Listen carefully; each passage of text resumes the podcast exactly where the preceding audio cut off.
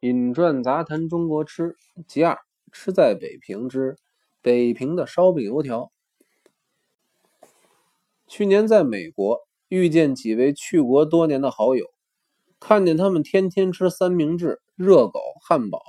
有一位朋友说，又到了塞餐的时候，看他们万般无奈、食之无味的那种神情，真是替他们心酸。我问他们想吃点什么中国味的东西，他们一致说，只要是中国式的餐饮，无论南北口味，在海外住久了，觉得样样都好吃。尤其每天吃早点，就想起了烧饼、油条、豆腐浆来了。当年刘大中第一次回国，下飞机的当天就跑到永和去吃烧饼、油条、喝豆浆。大概去国日久，人人都有点馋烧饼油条，外带着有点思乡的情形。烧饼油条在台湾，无论哪个县市，大街小巷。磕头碰脑的都是这种早点摊子，可是要找一个合乎标准的摊子，那简直是凤毛麟角，百不得一。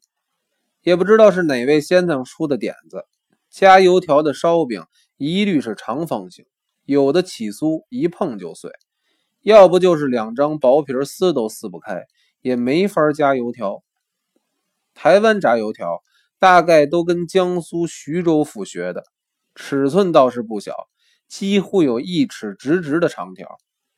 姑不论油条炸的酥不酥、脆不脆，虽然说烧饼加油条，可是烧饼跟油条的大小不成正比，有如七尺壮汉盖着小孩被单，护头不盖脚，等于肚子上搭了一块毛巾，并且还不能使劲的捏，因为烧饼原本酥的弱不禁风，若再一用力捏。烧饼也就粉身碎骨，不成其为烧饼加油条了。天津人说话，这不是糟改吗？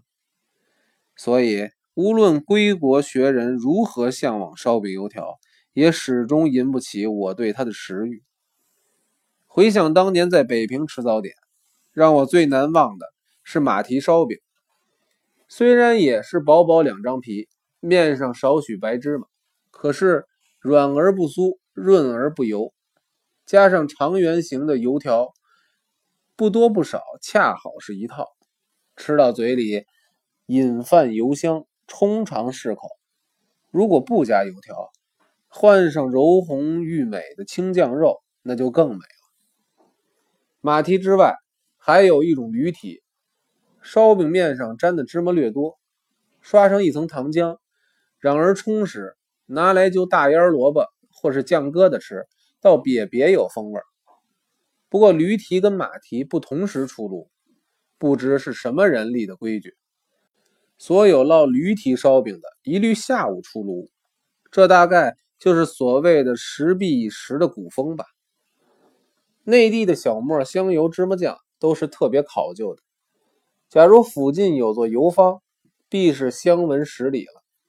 所以内地烙的芝麻酱烧饼也特别香。一般来说，麻酱烧饼要比马蹄的尺寸略大点，因为芝麻酱烧饼可以白嘴吃，要是加别的吃食，就把瓤掏出来。吃素的加薛里红炒黄豆芽，吃荤的最好是加上红桂子的猪头肉。吊炉烧饼是北平特有的，抗战胜利后。在北平已经很难吃到吊炉烧饼，由于这种泥坯做的炉是用一根铁链子吊在墙上，所以叫吊炉。已经没有几个手艺人会扛这种吊炉了。据我猜想，现在的北京吊炉烧饼可能久已成为历史名词了。